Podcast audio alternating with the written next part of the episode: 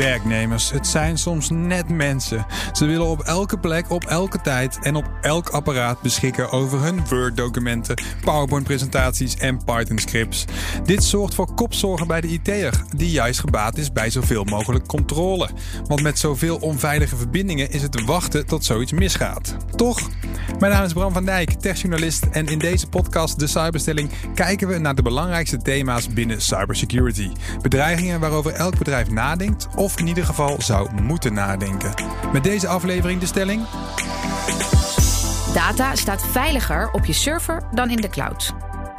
Dat bespreek ik met twee slimme koppen in de wereld van cybersecurity. Ja, dat zijn jullie uh, mannen. Ze kijken me aan van, zijn wij dat? Ja, dat zijn jullie echt. Hier in de studio Tim Lemop, de cloud-expert van Orange Cyber Defense. En Mark Guardiola van IT-bedrijf Solvinity. Welkom allebei. Dankjewel. Dank je. Tim, jij zult wel uh, overlopen van het werk uh, deze periode, of niet? Als inrichter van cloud-oplossingen. Is, is het gekke huis de afgelopen jaar? De werkdruk is veranderd. Ja, dus, uh, dat is politiek goed gezegd, ja. Inderdaad, nou, nou, het is zeker druk. Er is steeds meer vraag naar allerlei uh, assistentie met betrekking tot het uh, inrichten van cloudomgevingen en dergelijke. En wat je ook ziet is dat sinds uh, corona is het inderdaad een beetje drukker geworden. Maar de type vraag is heel erg veranderd. Het gaat natuurlijk steeds meer richting hoe zorg ik ervoor dat mijn remote workforce of mijn thuiswerkers op een veilige manier met onze applicaties kunnen werken. Ja, dat lijkt me ook. Ja, als, als, als, als, als standaard IT, ik doe even de tussenhaakjes erbij. Je bent, het is een, een heel ander vak volgens mij geworden, of niet? Nou, dat valt wel mee.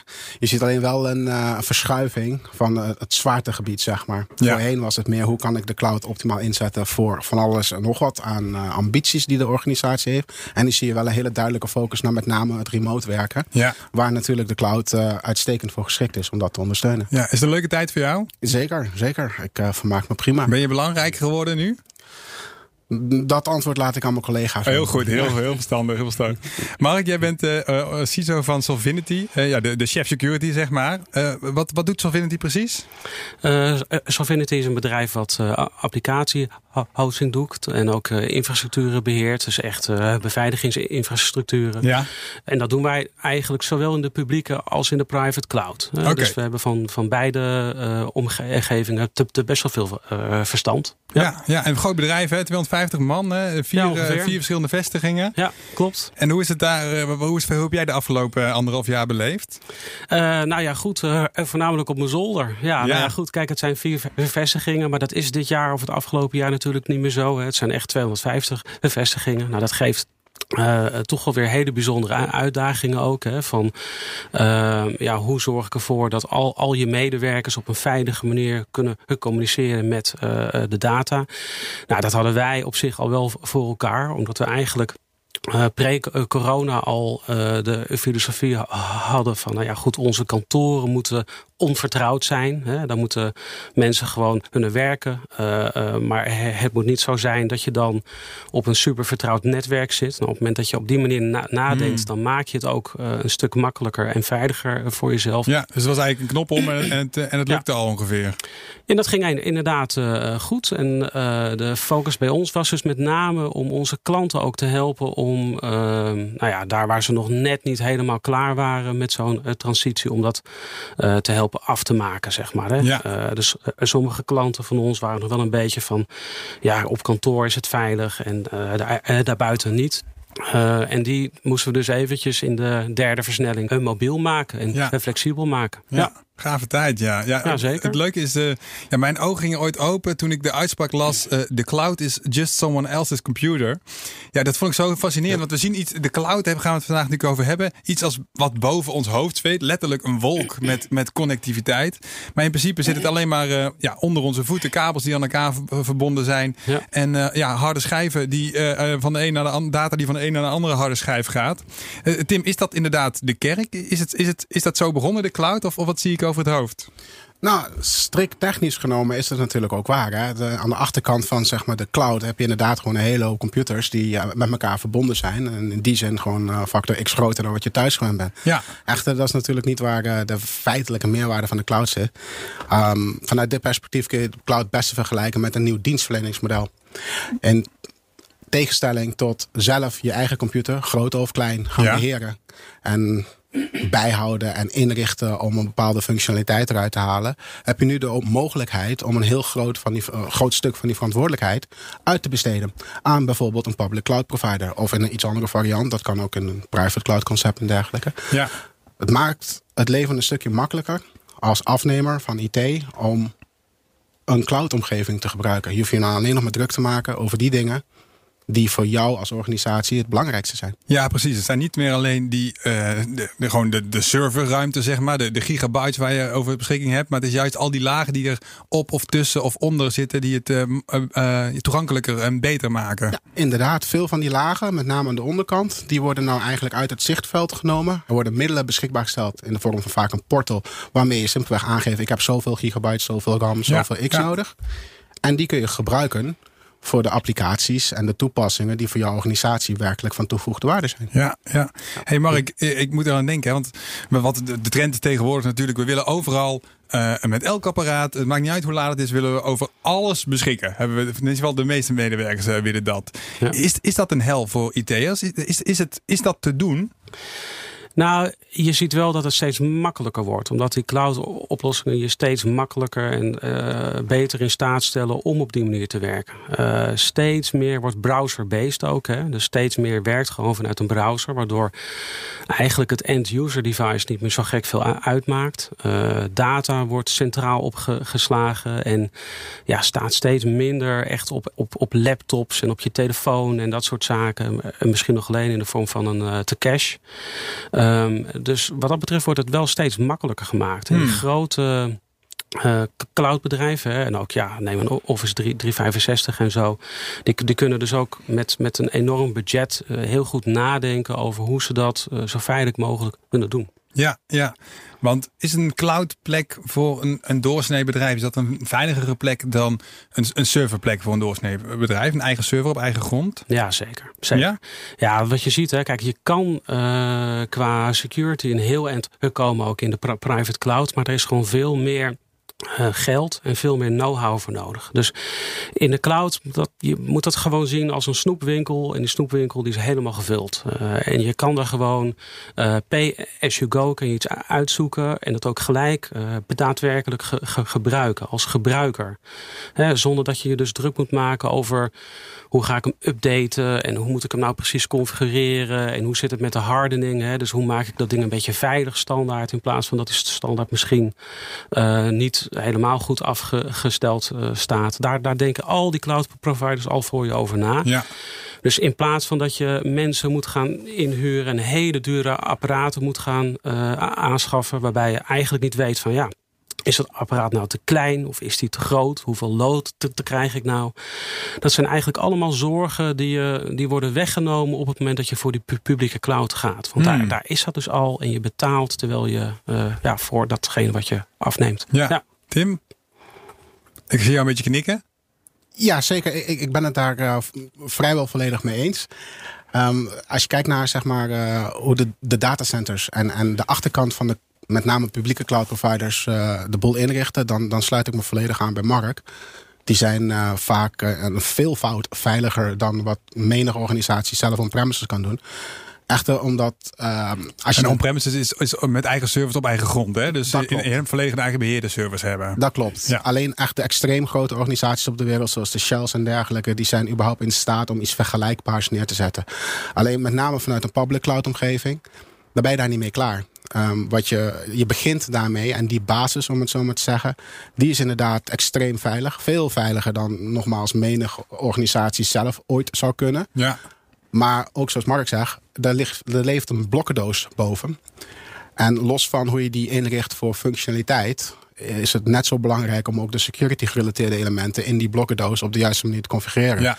Dus er blijft, nog, blijft nog iets te doen voor de IT, bedoel je? Inderdaad, als je zeg maar out of the box gebruik zou maken van die blokkendoos, dan is die onderkant nog steeds extreem veilig Maar het netto resultaat is misschien zelfs minder veilig dan wat je gewend bent in je traditionele on-premises omgeving. Ja, dus, dus de taak van de IT'er is veranderd, uh, is aan het veranderen. Uh, wat betekent nou als een bedrijf zegt we gaan helemaal over op de cloud? Dat hoor je vaak hè? Ja. Wat, wat, houdt dat dan in? Of weet je dat eigenlijk ook niet dat het dan in? Als, als ze naar jou te komen, we willen helemaal over op de cloud. Wat bedoelen ze dan? Ja, ik vind het altijd een heel mooi startpunt om het gesprek te beginnen. Oké, ja. En dan precies wat starter, je zegt. Ja. ja, inderdaad. Wat, wat bedoel je daar precies mee? Want er zijn natuurlijk een hele hoop manieren hoe je dat kan interpreteren.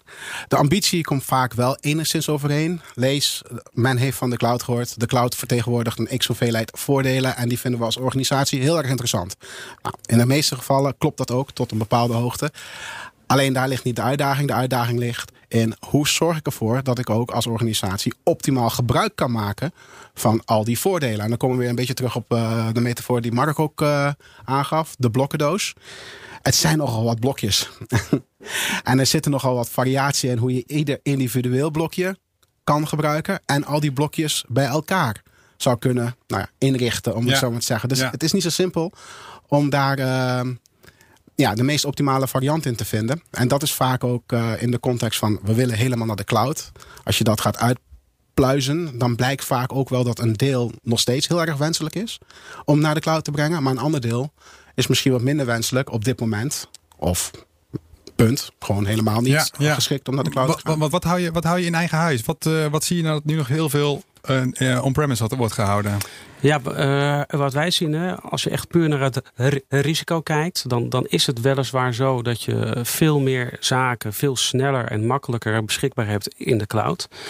Maar het vereist wel dat je die publieke cloudpartij moet ver vertrouwen. Ja. Uh, en uh, daar zie je vooral bij overheidspartijen, uh, zie je daar nog wel eens wat terughoudendheid in, zeg maar. Dus ook wel terecht, denk ik toch? Dat en ook wel terecht, terecht ja, dat denk ik inderdaad wel. Want waar het dan om gaat, hè, het is een beetje een te, te paradox, maar een, een, een cloud wordt, wordt pas echt goed vertrouwd op het moment dat het niet meer nodig is om hem te vertrouwen.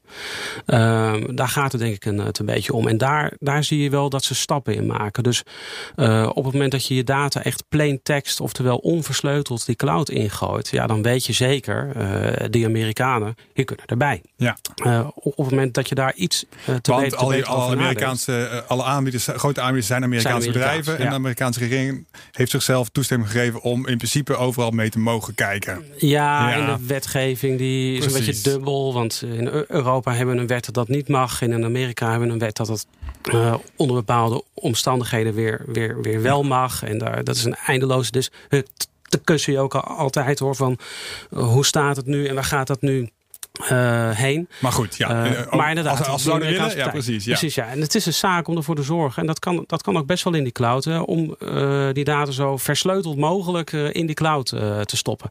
Maar dan nog steeds is het zo dat op een bepaalde plek in die cloud heb je een key. Of is die data niet versleuteld. En dat stukje residu, risk, hou je over. En er zijn partijen die willen dat inderdaad niet. Die denken van, nou ja, dat mag allemaal niet. Of dat wil ik allemaal niet. Of dat risico is voor mij te groot. En die gaan dan dus toch uh, uh, op een private cloud zitten zoals wij die ook uh, maken. Maar dat betekent dan inderdaad wel dat je dus die hele grote apparaten moet aanschaffen. Dat je mensen moet hebben die dat goed begrijpen. hoe ga je dat schalen? Hoe ga je het ook integreren? Hè? Want dat is natuurlijk in die cloud out of the box het geval.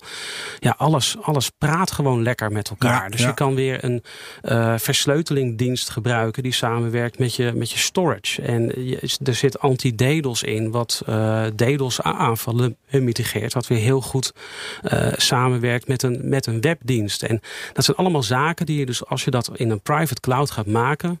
Uh, ja, dat, dat moet je allemaal zelf doen. En onderhouden ook. Allemaal zelf onderhouden. Ja, ja, ja dat klopt. Ja. De truc is om een bepaalde balans te vinden. Want je hebt net zoveel vertrouwen nodig als de mate waarin je een bepaald risico ziet in bepaalde types data die je ergens wil gaan neerzetten. Nou, voor zwaar gevoelige data waar bij wijze van spreken niemand bij mag, zou het heel goed kunnen zijn dat je dat liever on-premises houdt, waar het een en ander fysiek meer onder controle is, al dan niet vanuit wet en regelgeving in uh, ja. uh, bijvoorbeeld landsgrenzen. Maar dat moet soms ook. Je moet dus ook iets soms op, uh, op je eigen grond houden. Ja, maar vaak zie je dat de zogenaamde kroonjuwelen, dat vertegenwoordigt maar een relatief klein percentage van de, de totale hoeveelheid data die een organisatie heeft. En daar zit natuurlijk ook weer een bepaalde gradatie in. Dus het is een beetje, wat mij betreft, de vraag van waar wil je die public cloud voor gebruiken? Lees bijvoorbeeld welk type data, hoe gevoelig is die data, wat ga ik met die data doen, waar moet het mee uh, integreren? Om de vraag goed te kunnen antwoorden, goed te kunnen beantwoorden.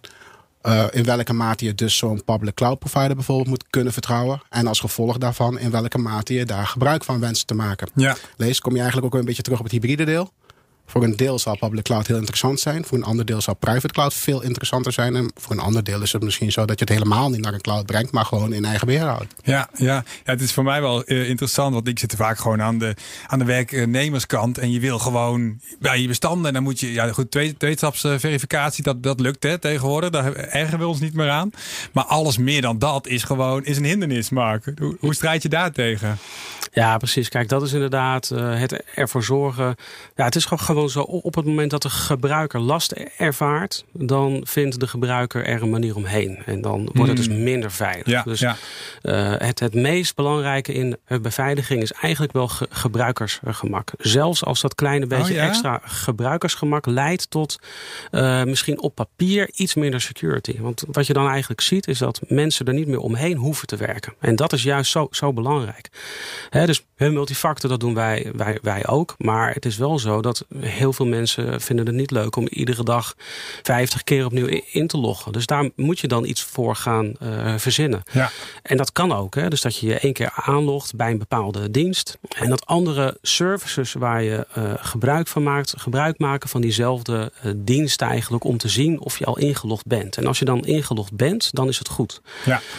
Um, ja, dat, dat geeft dan weer een stukje ge gebruikersgemak. Ja. En ja, zit ook niet te veel dicht, waardoor mensen eromheen gaan werken. Uh, maar maak het veilig. Uh, zet open wat, uh, wat moet en zorg ervoor dat het veilig is. Ja, en dus maak ook duidelijk dus waarom iets soms extra uh, beveiligd is, lijkt mij toch? Dat ja, is ook natuurlijk. Die communicatie is ook, ook, duidelijk. Ja. ja Zelfs met internetbankieren. Ik, ik heb dan heel lang. Ik zit bij de Rabobank en die.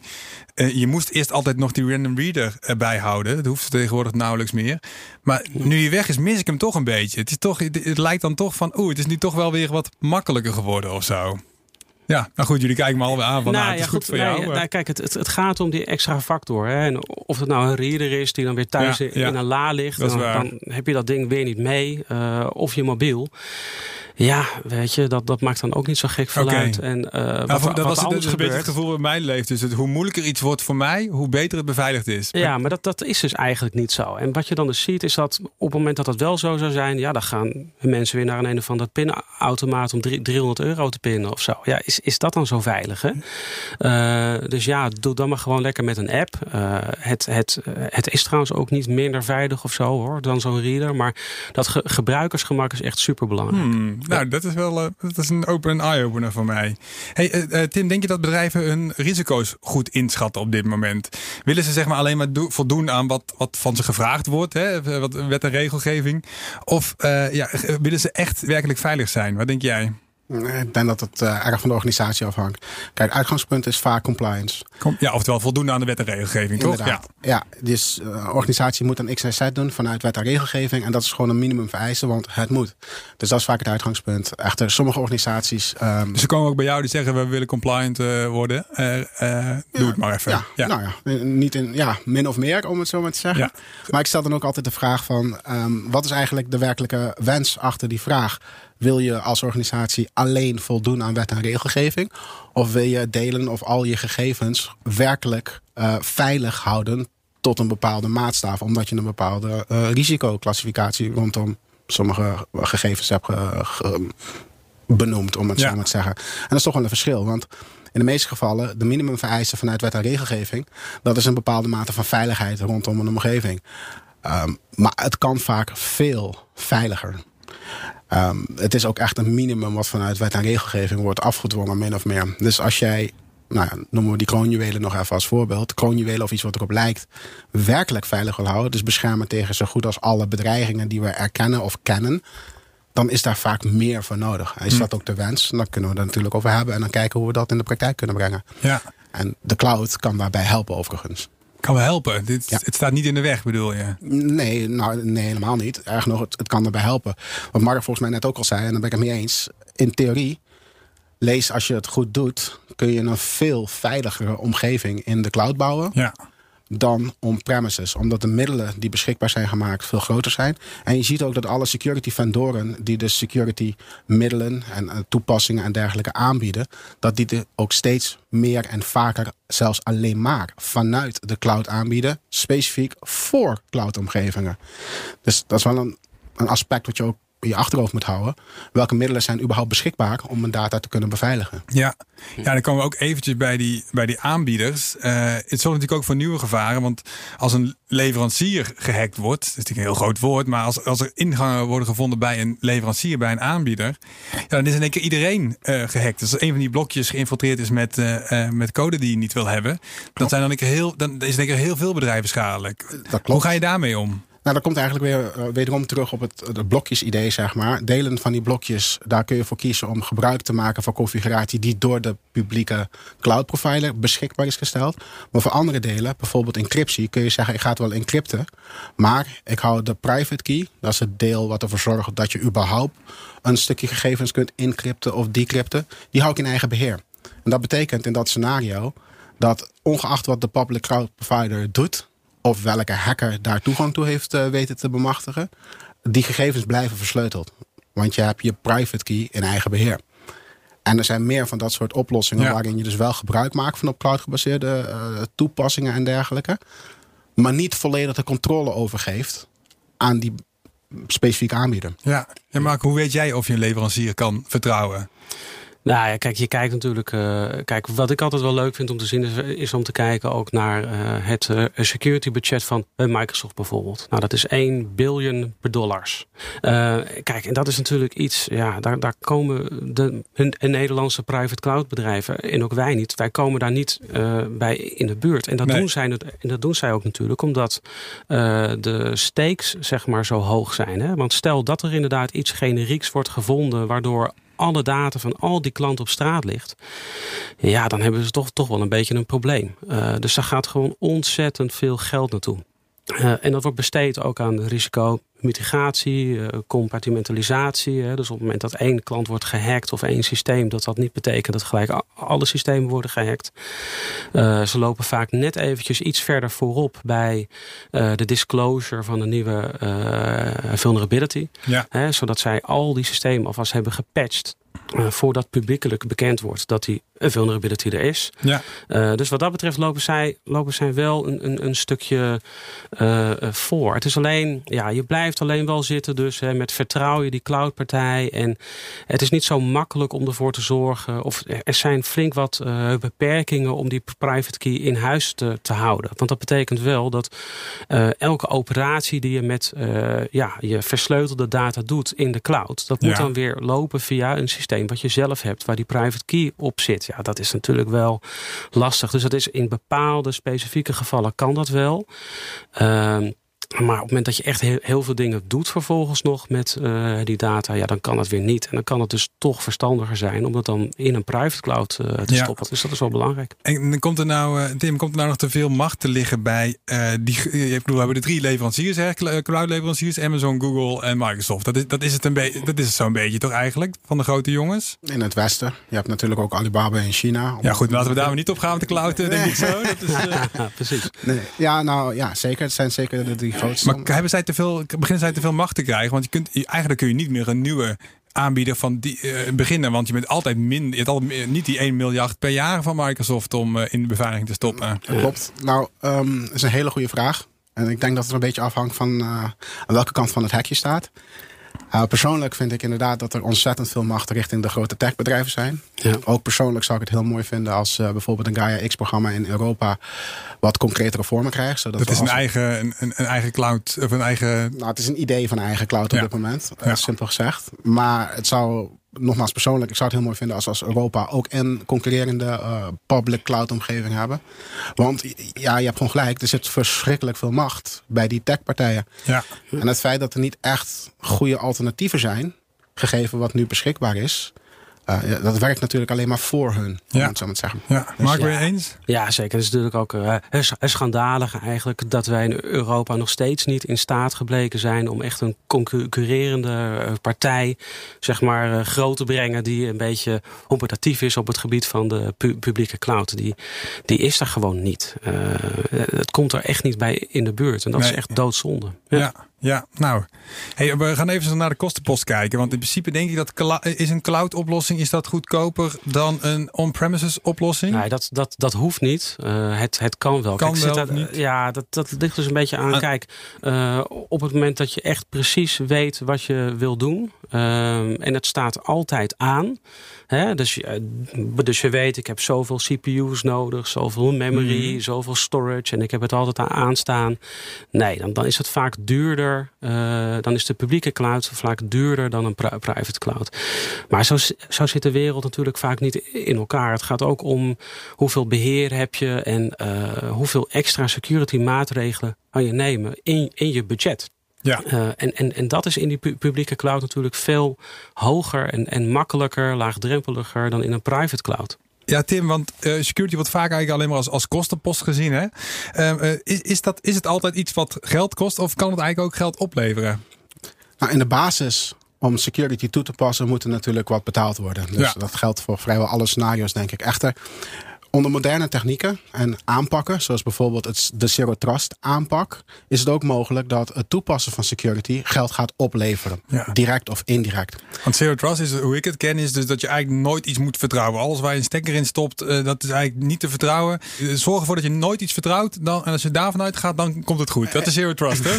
nou, heel strikt genomen klopt dat eigenlijk ook, hè? maar het is iets genuanceerder dan dat. Kijk, heel simpel verwoord, wat Zero Trust eigenlijk zegt, is dat we in tegenstelling tot wat we vaak vandaag doen, Namelijk op basis van een validatie ergens een hele hoop andere momenten vertrouwen dat die eerdere validatie in orde is. En daarom krijg je toegang zonder een aanvullende validatie. Precies. Het één keer heb je is toestemming gegeven en dan voor de rest is dat vooral for, forever. Tot het ja, of in ieder geval veel, veel, veel te veel ja. dan strikt genomen wenselijk is. Dus onder Zero Trust ga je veel meer valideren op veel meer punten en vaak ook op basis van near real-time context. Dus bijvoorbeeld vanaf welke locatie log je in en dan binnen een bepaalde tijd log je vanuit een andere locatie. En stel nou dat dat een ander continent is. Nou, fysiek is dat niet mogelijk. Ja.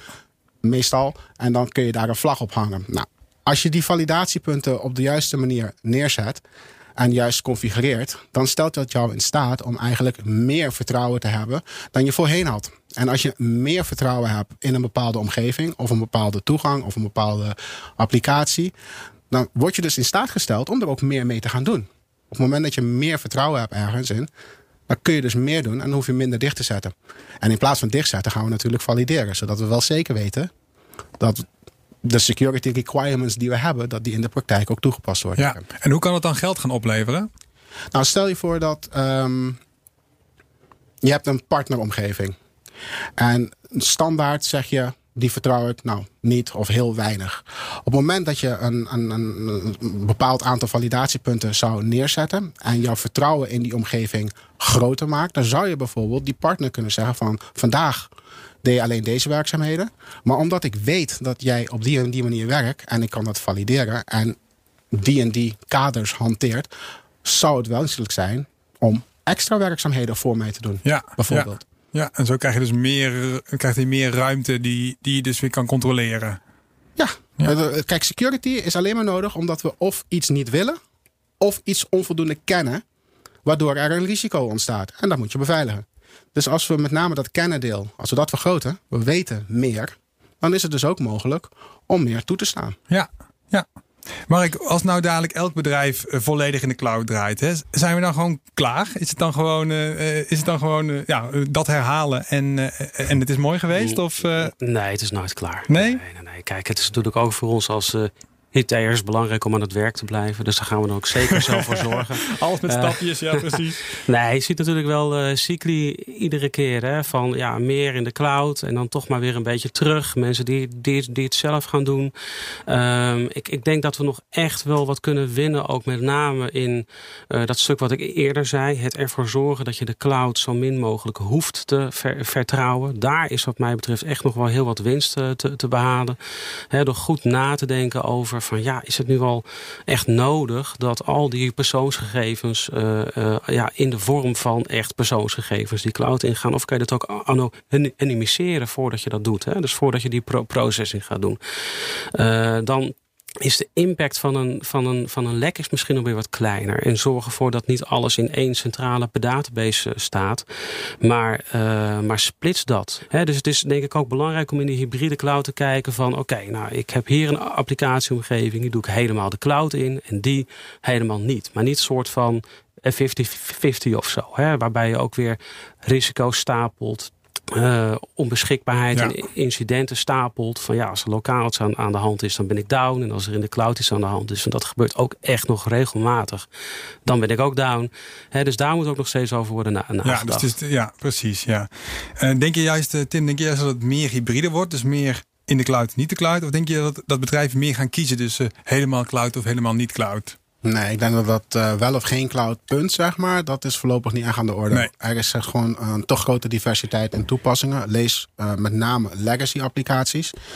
Er zijn een hele hoop dus verouderde applicaties die eigenlijk minder geschikt of juist niet geschikt zijn voor in de cloud, maar een toepassing hebben die ontzettend belangrijk is voor de organisatie. Dus alleen dat perspectief al zal ervoor zorgen dat we voorlopig denk ik echt nog wel in een hybride scenario zijn. En als ik heel eerlijk ben, er is ook niks mis met een hybride scenario. Volledig cloud, is niet per se nodig. Cloud is, nou, het wordt vaker gezegd, maar het is waar. Het is geen doel, maar een middel. Dus voor die use cases die je hebt, waar de, toepassingen uh, en de mogelijkheden van de cloud wenselijk zijn, zou ik zeggen, ga vooral in de cloud zitten. En dan blijft er nog een stukje over waar je iets anders voor moet verzinnen. Ja. Heren, we gaan terug naar de stelling waar het allemaal om te doen was. Data staat veiliger op je server dan in de cloud. Mark. Nou ja, kijk. Uh, er zijn duizend nuances voor natuurlijk. Precies, de duizend nuances, maar niet daar, daar gelaten. Met, met een beperkte budget uh, kan je veel veiliger je data in die cloud neerzetten dan lokaal op een server. Ja. Tim?